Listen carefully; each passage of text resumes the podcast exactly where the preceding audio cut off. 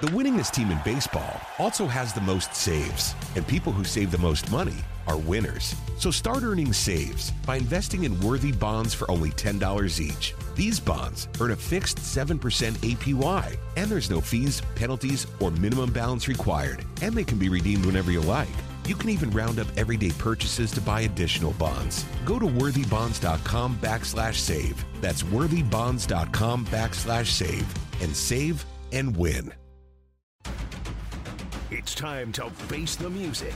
It's your day in court with a People's Lawyer, Bruce Hagan, and attorney Ray Giudice. This is your day in court with Bruce Hagan and Ray Giudice. We're going to talk about the Ahmaud Arbery case. We're going to talk about workers at your house. What is your liability? And then we'll get into the Erika Jayne case, a real housewife. If you watch some of the Real Housewives franchise shows, we'll discuss her being dismissed from a lawsuit. But first, I want to introduce you to Bruce Hagan and Ray Giudice and how you can get their expert advice if you need their help. Bruce? Good morning. Great to be here today. I have ended my term of COVID isolation. I'm back in the real world, so it feels good to be out and about. But yeah, you can find me, Bruce, at Hagen-Law.com, Hagen. My number is 404-522-7553. You can also reach me at bikelaw.com, Bruce at bikelaw.com. Call me about anything. I handle personal injury cases, but can certainly help you with whatever it is you might need. I do want to say, and we can call this a radio tease, I have a major announcement to make at some point during this show. And so I'm going to count on you, Tug, to just let me know when you think I should say it. Is that your pick in the big game? It's not my pick in the big game, saving that for next week. But it is a major announcement, and I feel like our listeners deserve to hear it first. Right on. All right. Well, goodness gracious. I don't know how we wait for it, but we'll try. How do we get a hold of you, right? Now I feel like that Johnny Carson clip where after Sinatra and Dean Martin are introduced, the comedian says, you ever wondered what it's like to be an old pair of brown shoes in the closet after that major announcement? Exactly. I don't have much to say. No, right? Happy January's over. Happy February. Ray Giudice, attorney at law. 36.5 years in a row practicing here in the state of Georgia, all metro counties. I was up in your hometown, Dalton, Georgia, earlier this week. I was quite impressed, though. Not bad. It's got the look of a lot of these smaller towns that kind of got vacant for a while. And that one did as I grew up. Right now people are saying, hey, you know what? I can go up there and buy a 3-story building and have a coffee shop in the lobby and apartments up top. And it's kind of... They got a brewery. Yeah. I think you said there's two. That's two. Absolutely. You don't have business in any world until you got two of something. That's exactly. That makes for competition. That's right. We got a McDonald's and a Burger King, too. So there's the Burger Wars. You get the 2-for-1s. That's exactly right. You weren't getting 2-for-1s before. Come on. 404-964-4185. That's how you live right there. Let's start out with Erika Jayne, and maybe you've seen her on the Real Housewives franchise. Well, she has been dismissed from Tom Girardi's ongoing fraud and embezzlement lawsuit that is in Illinois, but could that creep back in some other city maybe? Yeah, and certainly this is being hailed by the housewife as a vindication, but that's really not what it is. And the lawyer who represents the victims here, I'll get into why they're victims here in just a second. But the lawyer who represents the victims is in Chicago. The case had been filed in Illinois against Erika Jayne, against Tom Girardi, against Girardi's law firm. And so he dismissed Erika from the case, but it's done with what we call without prejudice. When you're dismissed without prejudice, it means that another lawsuit can be refiled against you for the very same things. There's no double jeopardy. It's nothing like that in a civil situation.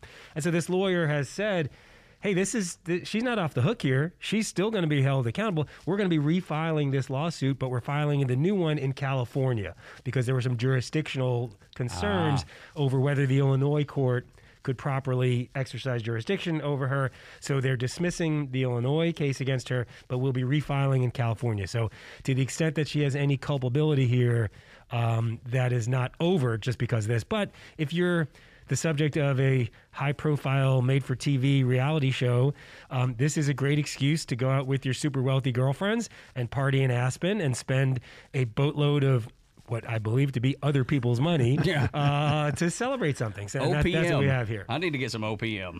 Other people's money. Yeah, and it's not double jeopardy. That applies in a criminal case, not in a civil lawsuit. But there are some restraints now.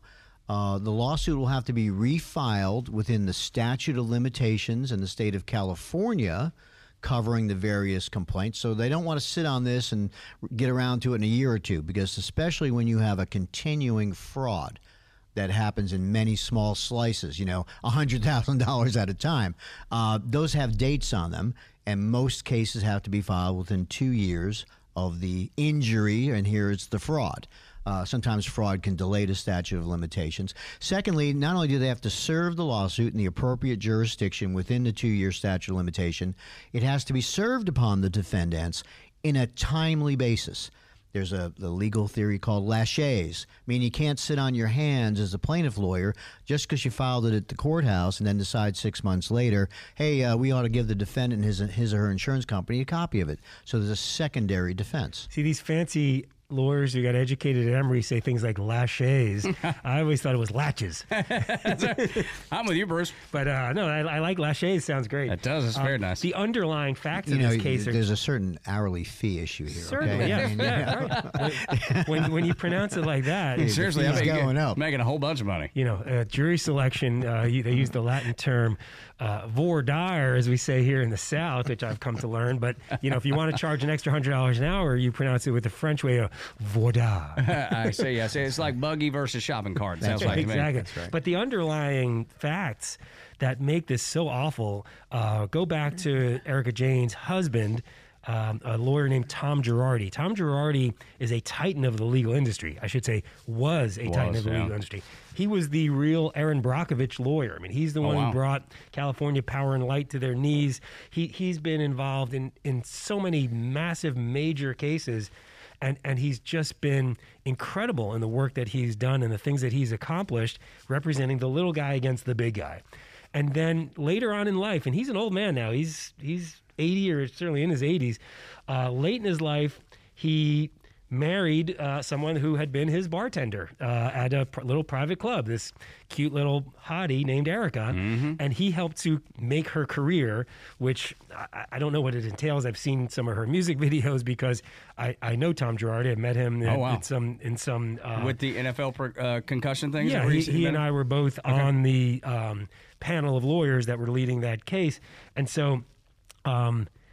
You know, I met Tom, and he didn't want to talk about the case. He wanted everybody to see who his hot wife was, and showed us all videos of this. So, and it proceeded to become just the most ostentatious, over-the-top, extravagant lifestyle of this girl living an unbelievable lifestyle of opulence and spending money hand over fist, presumably money that he made legitimately. What you come to find out is he was committing the ultimate sin for a lawyer, which is he was stealing money from his clients and in a very big and public way.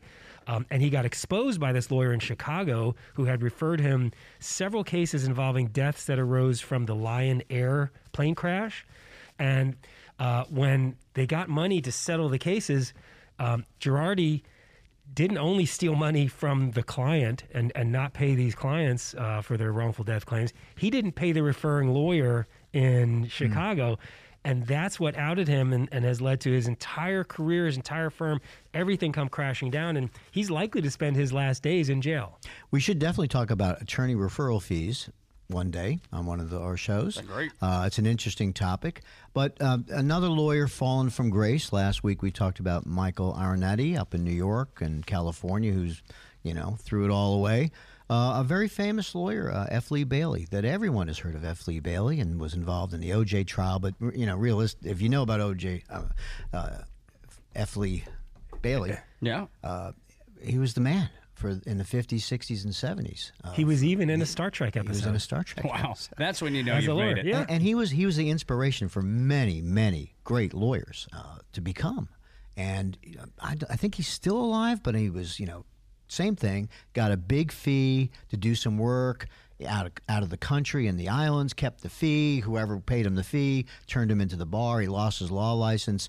And I think at the end of his days, he was basically would come to your law firm for lunch, let you take pictures for a fee, a fee. And he, had no law license to practice and was living by himself. I remember, so my father was a criminal lawyer in the Bronx, and he was really talented. He was outrageous and over the top as a criminal lawyer, which was just a great attribute to have, completely fearless, right? Never made any money as a lawyer. I mean, we lived in a rent-controlled apartment in the Bronx my entire life growing up.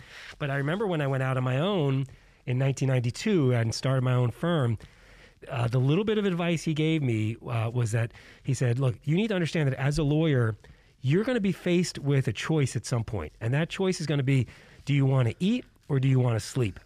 Because there will be opportunities for you to have access to money that involve you completely sacrificing your ethics, your loyalties, and probably breaking the law in the process. But you may be able to get away with it in this role you have as lawyer, but you're not gonna be able to sleep at night. Yeah. And he says, for me, he says, I sleep like a baby. He says, and you know, we've lived a modest lifestyle as a result, but you know, you're going to have to make that choice for yourself. And I've never forgotten those words because I've seen it with these other lawyers and I've seen it with, and in other industries too, where, you know, it's like you get addicted to the money, you get addicted to the lifestyle, and you're willing to sacrifice everything for it, and disaster inevitably ensues. Well, I'm a Jim Cramer devotee, financial advisor, and Jim has a saying, bears make money, bulls make money, pigs get slaughtered. Mm-hmm. And you can make a nice living in the practice of law. You get to go home with all your fingers intact. You didn't drop a box that weighed 300 pounds on your foot like the guys I worked with at the old Fulton Fish Market in the Lower East Side of New York when I was in community college. I wondered why there were so many 41-year-old men walking with a cane on disability. Yeah. But you've got to be honest. Keep the money in escrow. Give the money back to your client. If you need to refund money to a client, go ahead and do it. Keep errors and omission insurance, so God forbid you or your staff make a mistake. The injured party can recover and be made whole. Come to court on time, pay your dues, take your CLE, and don't drink during the day. And it's not that complicated. Do the right thing. It just seems like that's a pretty straightforward. It's not that complicated. Just do the right thing. And I know that what I've just said falls upon the ears of our listeners, who are generally entrepreneurs, self-employed businessmen and women who have a family, run their business, and those are the rules that they live by. Yeah, no, it's a great golden rule. That's the one that I want to live by too. Just do exactly the way treat people the way you want to be treated. It's as simple as that. This is Your Day in Court with Bruce Hagan and Ray Giudice. When we come back, the Ahmaud Arbery trial that has captivated the state of Georgia and the country. We'll discuss the plea deal that was rejected by the judge next on Extra 106.3. The winningest team in baseball also has the most saves, and people who save the most money are winners. So start earning saves by investing in Worthy Bonds for only $10 each. These bonds earn a fixed 7% APY, and there's no fees, penalties, or minimum balance required, and they can be redeemed whenever you like. You can even round up everyday purchases to buy additional bonds. Go to worthybonds.com/save. That's worthybonds.com/save, and save and win. Hey everybody, Buck Ballou here, and as a recent customer of Jim Ellis Automotive and a longtime friend of the Vice President, Stacy Ellis, man, I know Jim Ellis Automotive Group takes pride in being a family-owned and operated business. I saw it firsthand. When Stacy's granddad, Jim Ellis, founded the company back in 1971, his goal was to treat every customer like family by offering a car buying experience that was both easy and fully transparent. And it worked. 50 years later, Stacy's dad, Jimmy Ellis, grew the organization to become Georgia's largest family-owned and operated automotive group. And today, third-generation family members like Stacy, along with more than 1,700 dedicated team members, are working hard to uphold the values Jim Ellis Automotive was founded on. And that's why Jim Ellis has been around for over 50 years. Enjoy the advantages of buying your next vehicle from a family-owned and operated dealership. Visit JimEllis.com or stop by any of their 20 dealerships located throughout Metro Atlanta. Jim Ellis Automotive, where you can always expect the best. This is Your Day in Court with Bruce Hagan and Ray Giudice on Extra 106.3. Welcome back to Your Day in Court with Bruce Hagan and Ray Giudice on Extra 106.3. My name is Tug Cowart. I want to jump into this conversation because it has a pretty profound effect on the state of Georgia. A federal judge rejected the plea deal that would have averted a hate crime trial for Travis McMichael, who killed Ahmaud Arbery.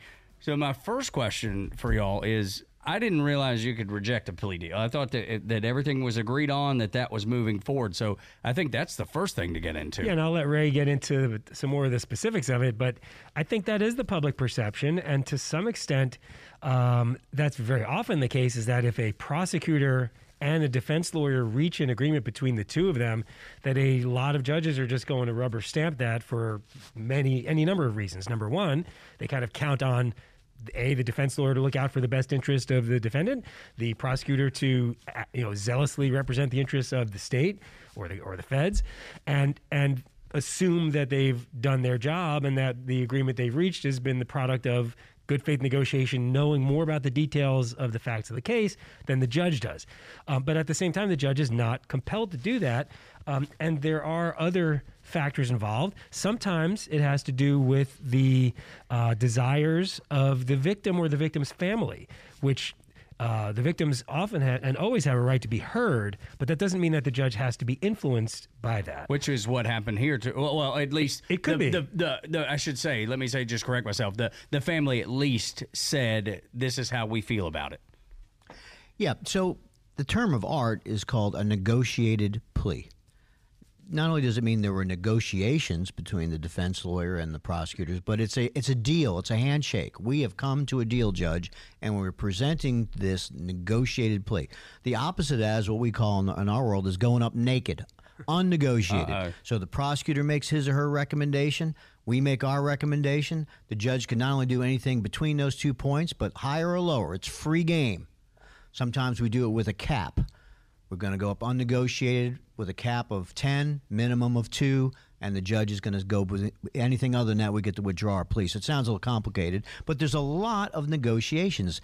And under the federal rules, it is really codified by the Justice Department. I mean, this plea, I assure you, the deal before it was rejected by the judge was approved by somebody in Washington who may have had to have been approved by the United States Senate to have their job. This wow. went all the way to the top. Because it's such a high-profile case.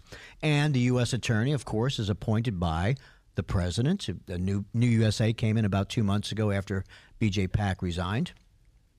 So now, also keep in mind, many people are saying, wait, there was a trial last summer in Brunswick or last fall.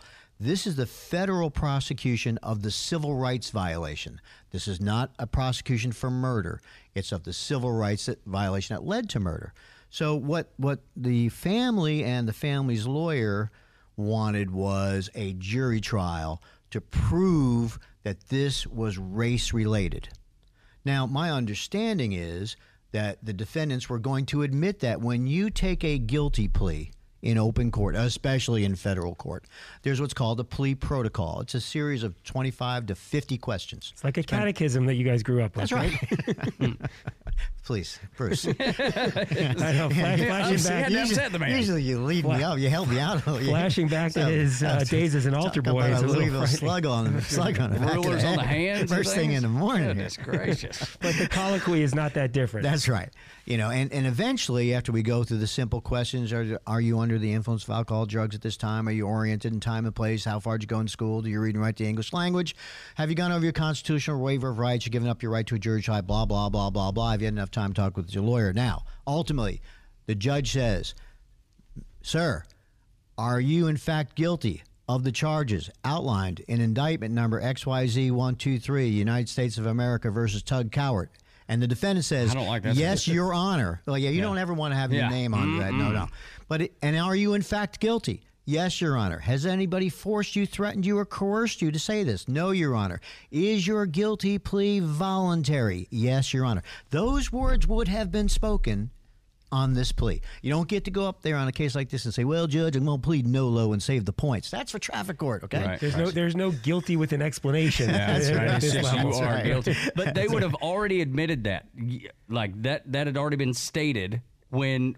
Well, that's understood, the deal. I mean, if I'm going to have my client enter a negotiated plea, we're going over that before we have the agreement, because I've seen it undone where, I've seen folks that aren't prepared to say the magic words, yes, Judge, I'm guilty. Sure, they get up there. Typically a negotiation is exactly that, and so it doesn't mean that it's a capitulation. It's just I'm giving up and accepting the maximum sentence on every charge that you are throwing at me. It's hey, I'll plead guilty to these charges, but not to those other ones. To avoid that one. And so there's some give and take, right? Right. Excuse me. So, I don't know the exact offer in this particular case, what they were not pleading guilty to, what they were giving up. It was going to be 30 years.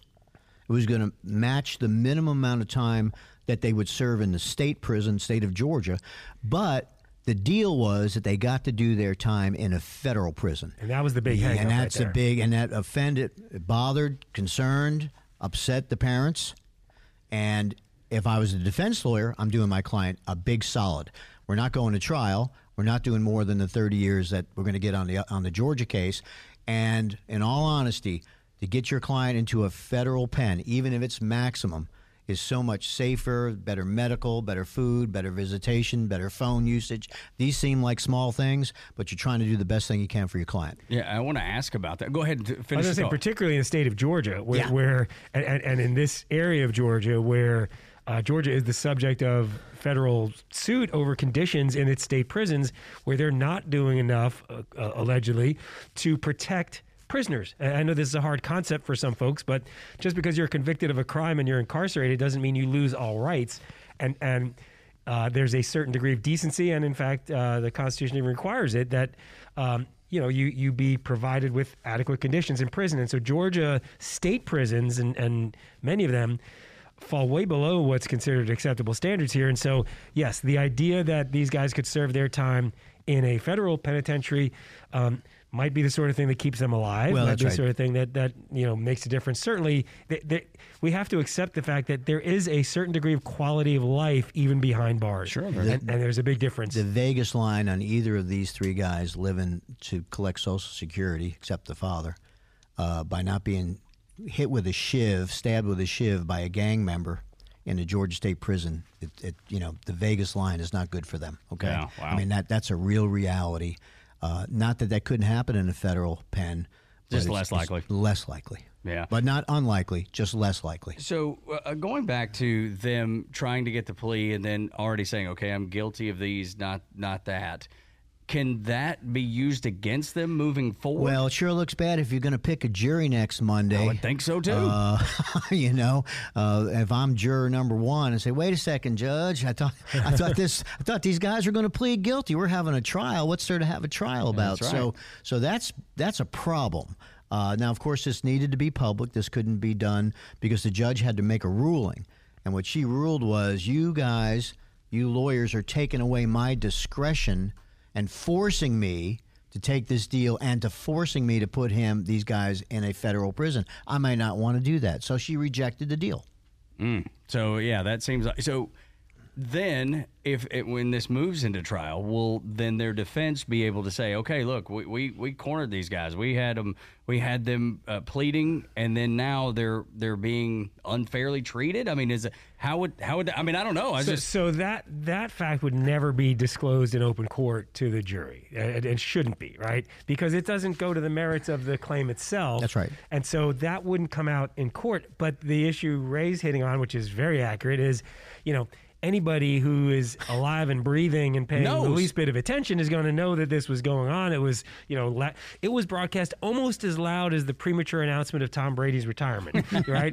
so it was out there, and you say, oh, there's a plea deal. I mean, every news outlet there, and so either you're going to be left with people who live in a cave as your jurors, mm-hmm. or people who just heard it but are saying the right things. Like, it doesn't influence me one way or the other, and we know that that's not 100% accurate with most people. So in a your day in court, practical work in court theory, neither in a criminal case nor a civil lawsuit or a divorce lawsuit or any kind of case that's going to a jury is the jury entitled to know about any of the pretrial negotiations, offers of settlements, rejected settlements. It's verboten. If it's brought up, it's probably a mistrial. If it's brought up improperly, it may be a mistrial with prejudice. We can talk about that one day. But the DA can't get up there and say, now, we offered this guy probation if he just plead guilty. That's a mistrial with prejudice, by the way. Yeah. In a personal injury case, the insurance company can't say, he's asking for $1 million, but we offered him $900. Yeah. I mean, can't do it. Yeah, we were in mediation last month, and they were willing to pay us this much, and now they're saying to pay us so little. Right. Can't do that. Would it be out of the question then to move the federal trial out of Brunswick?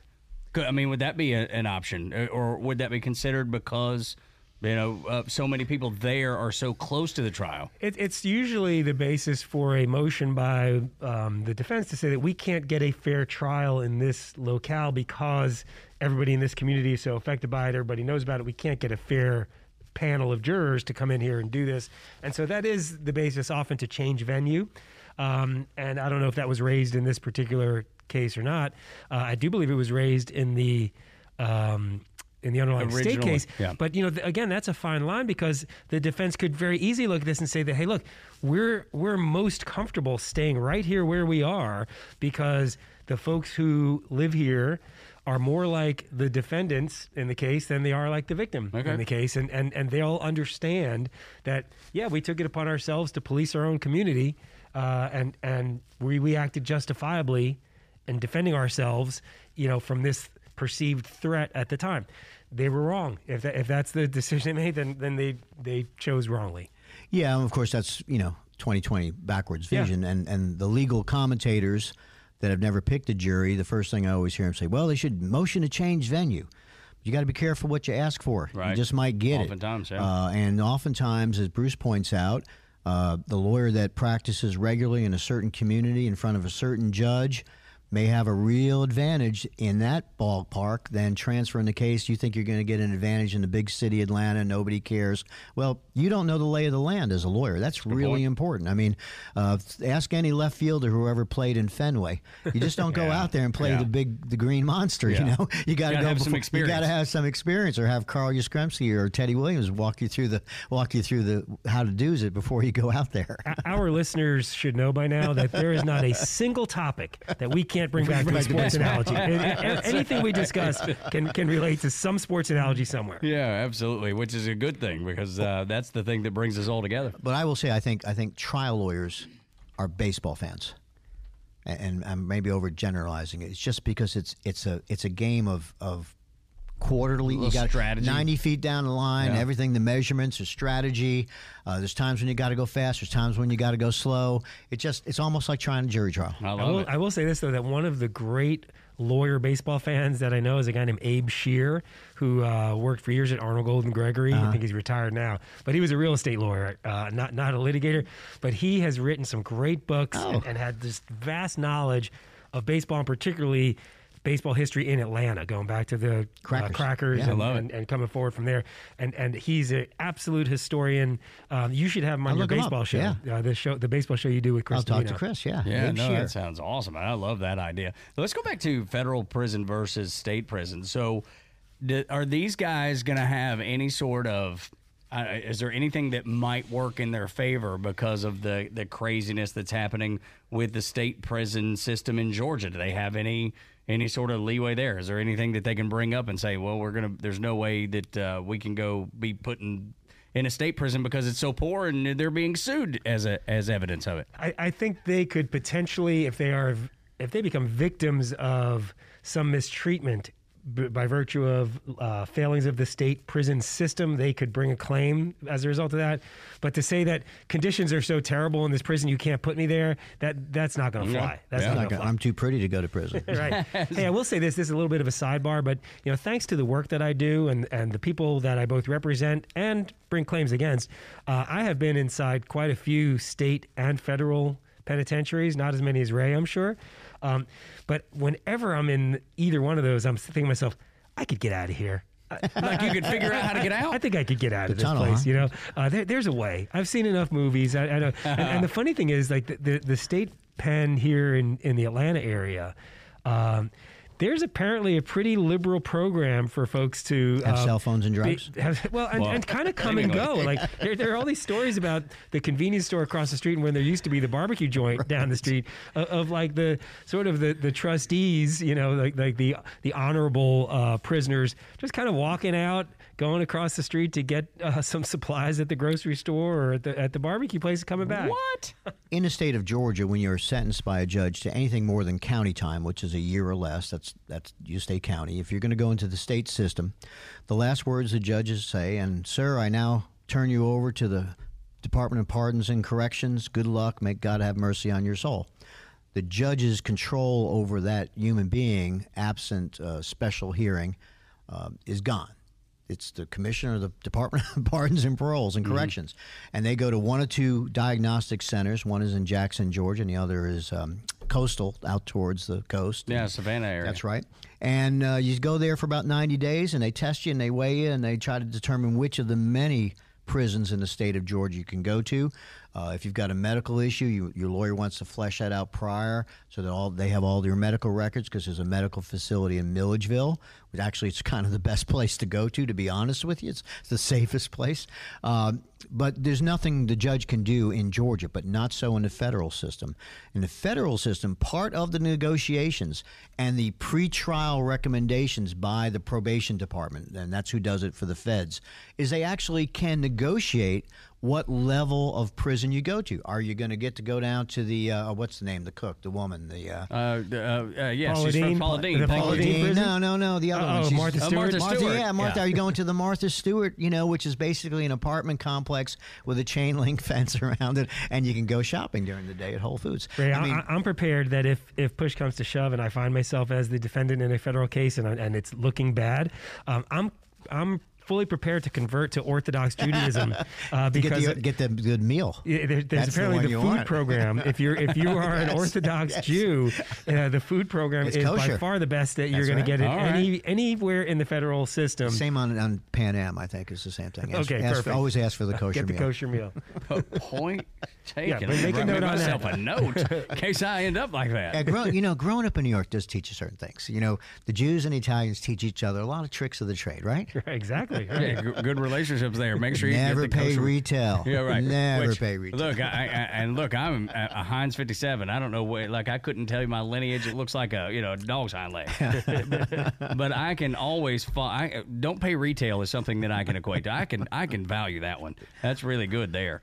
But anyway, this is one of those things. By Monday, we'll probably know the way the thing is all flushed out. I would not rule out that this does end up in a plea.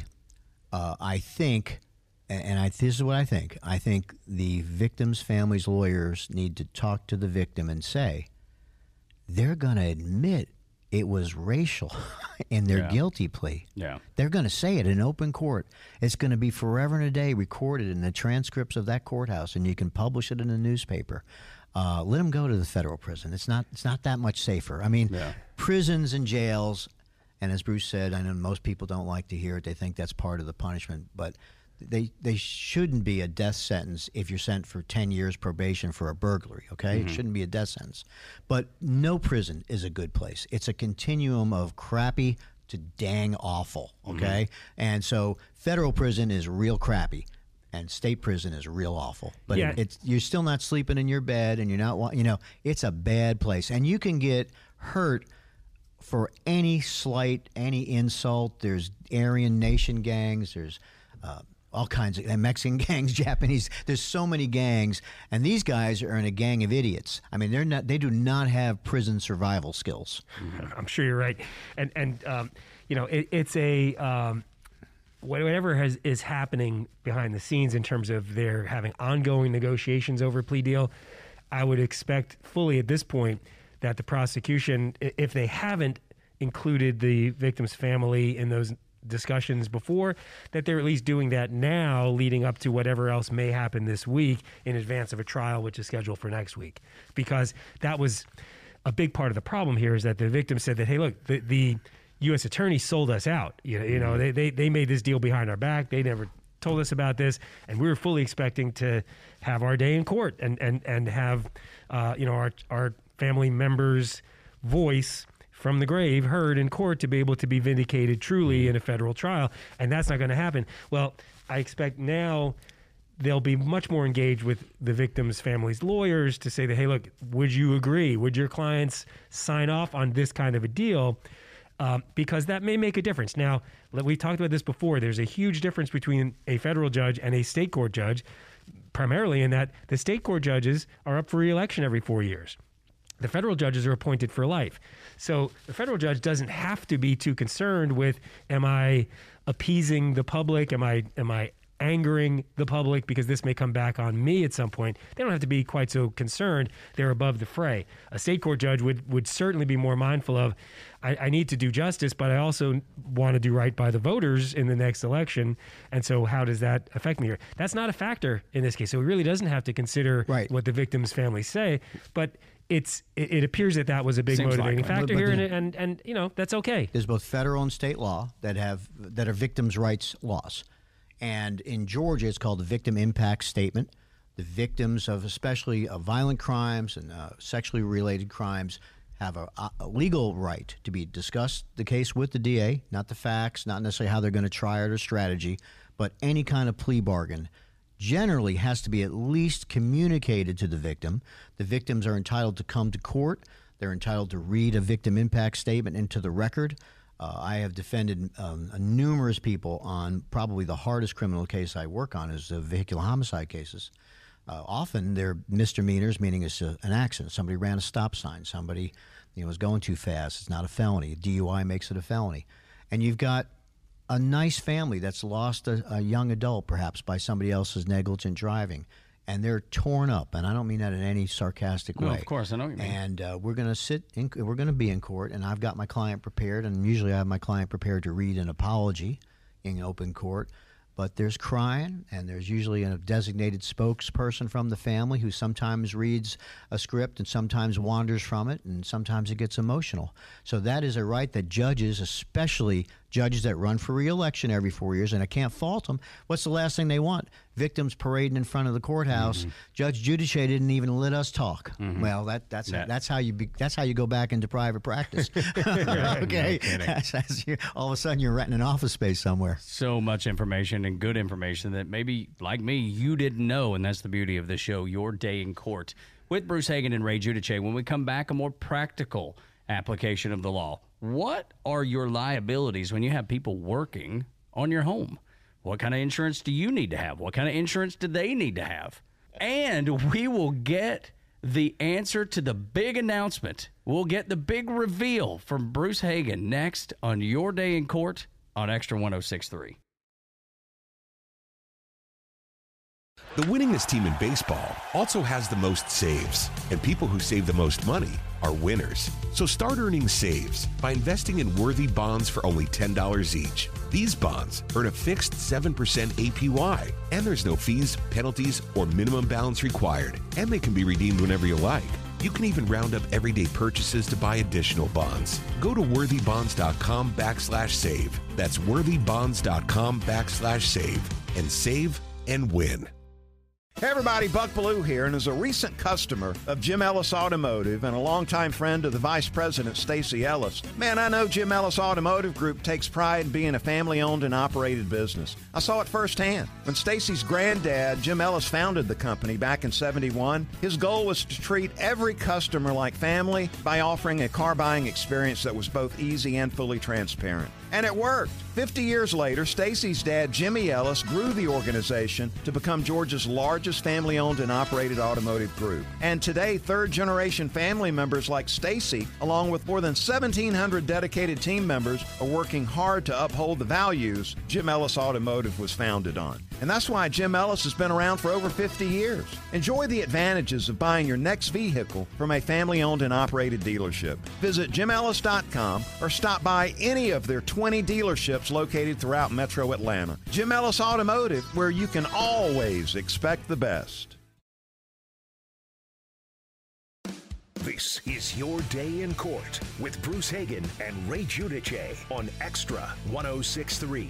Final segment of Your Day in Court here on Extra 106.3 with Bruce Hagan and Ray Giudice. Before we get the big announcement, I'll let you know that in just moments you'll be able to reach out to Bruce and Ray with your questions, give you the numbers and the ways to contact them. If you get in some sort of legal hot water, if you need legal advice, legal direction, the experts that we have on this show will be able to lend a hand and help you through it. Before we get to the practical nature of law and when you have workers in your home and what kind of liability do you have, what kind of insurance do they need to have, we'll get to that. I want to get first... Bruce Hagan has a huge announcement on this show. Well, yeah, thank you, Tug. And this is something that I say, and it wasn't an easy decision. I've thought a lot about it. I've prayed on it, and I've come to the conclusion, as of Monday, I am pulling all my music off of Spotify. No! I just wanted to make this announcement to your listeners first, and I do this in support of Nils Lofgren, a musician who has also announced it. I'm willing to forego the 0.0031 cents per download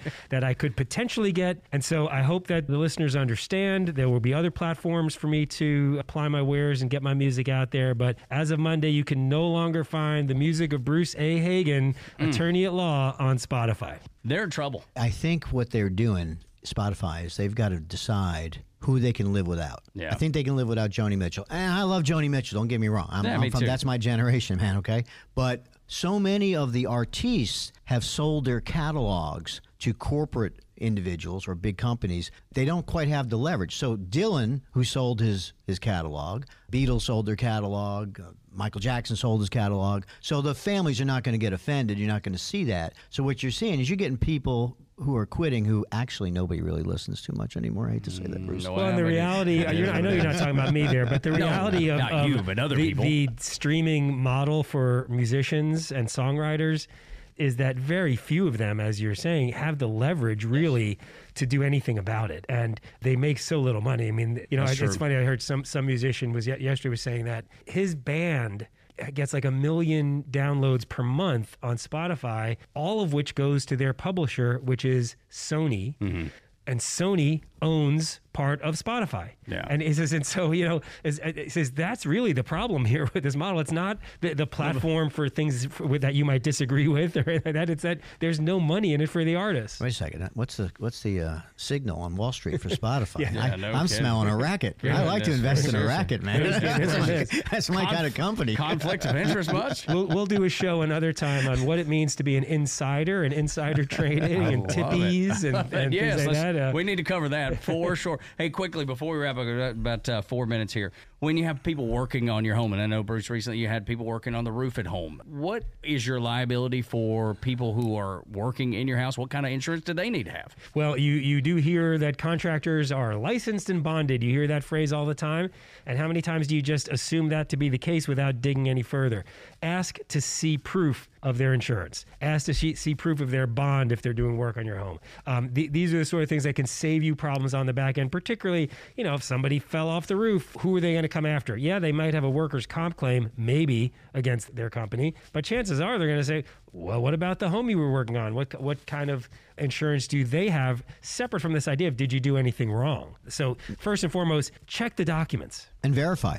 I mean, do not count on, Joe's Landscaping and Roofing Company that has 4 employees to have a workers' comp policy. Maybe that's the 1 out of 10 that does, but I can assure you that many of those small entrepreneurs, I'm not saying cutting corners, because the law doesn't force them to. It just turns them into self-insured, okay, which is wrong. And that means basically you get a worthless judgment after I sue them in small claims court.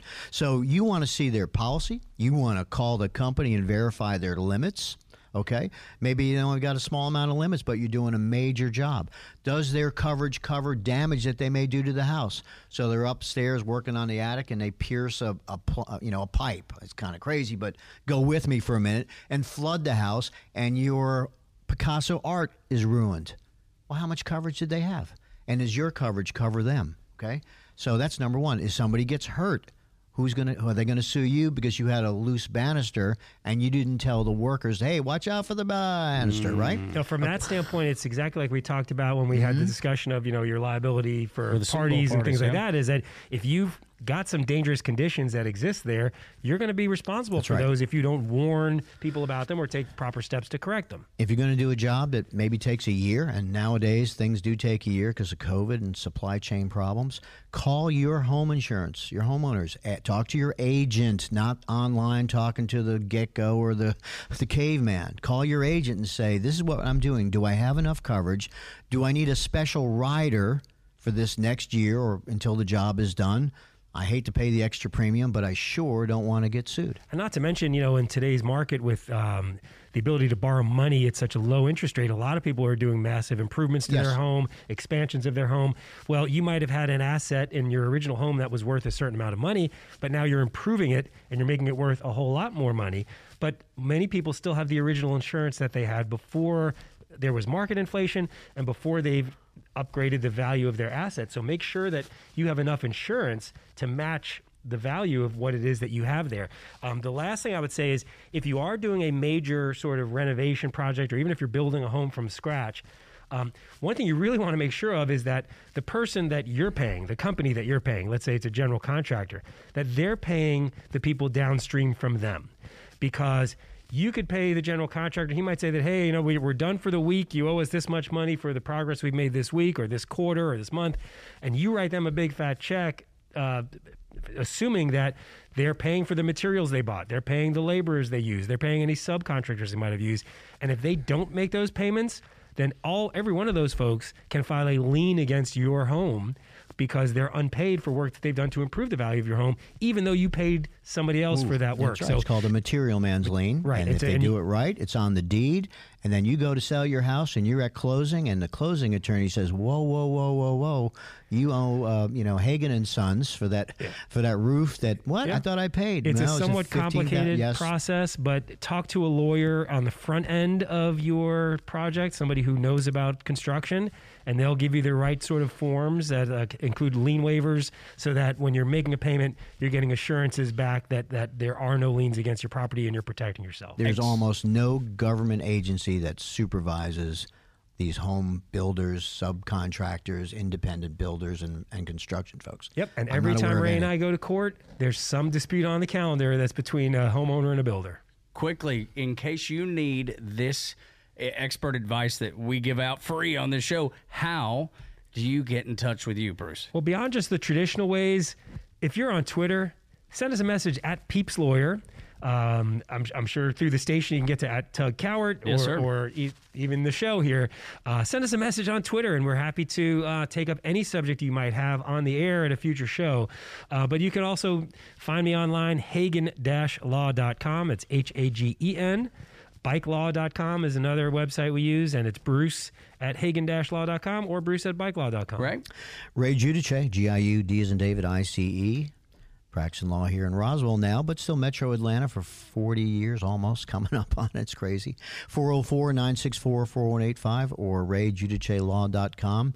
It's with a G, not a J, but if you phonetically get close. I bought all the Google sites. That's a smart way to drive the traffic to the website. Right. And I tried to put some information, a little bit about me and some of the various speaking engagements I've had on CNN and Nancy Gray's show and 680 The Fan and Radio Korea, things like that. Sure. There you go.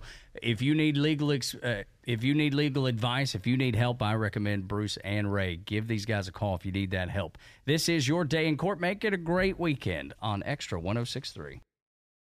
The winningest team in baseball also has the most saves, and people who save the most money are winners. So start earning saves by investing in Worthy Bonds for only $10 each. These bonds earn a fixed 7% APY, and there's no fees, penalties, or minimum balance required, and they can be redeemed whenever you like. You can even round up everyday purchases to buy additional bonds. Go to worthybonds.com/save. That's worthybonds.com/save, and save and win.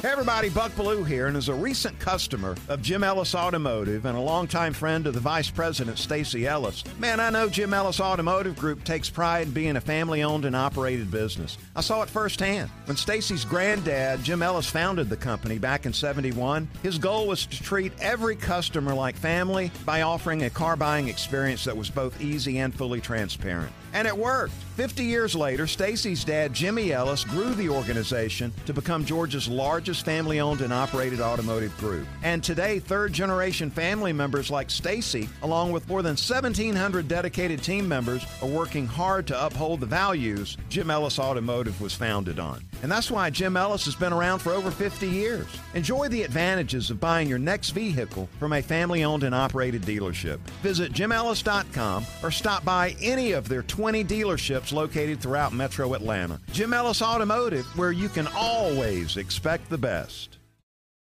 Spring is here and baseball is back. You can't forget the Derby. I love the hats. Do you have yours yet? My hat? I I treated myself to a whole outfit. If you want to be able to treat yourself, then you should check out the Nest Savings Account at LGE Community Credit Union, where they want you to reach your savings goals faster.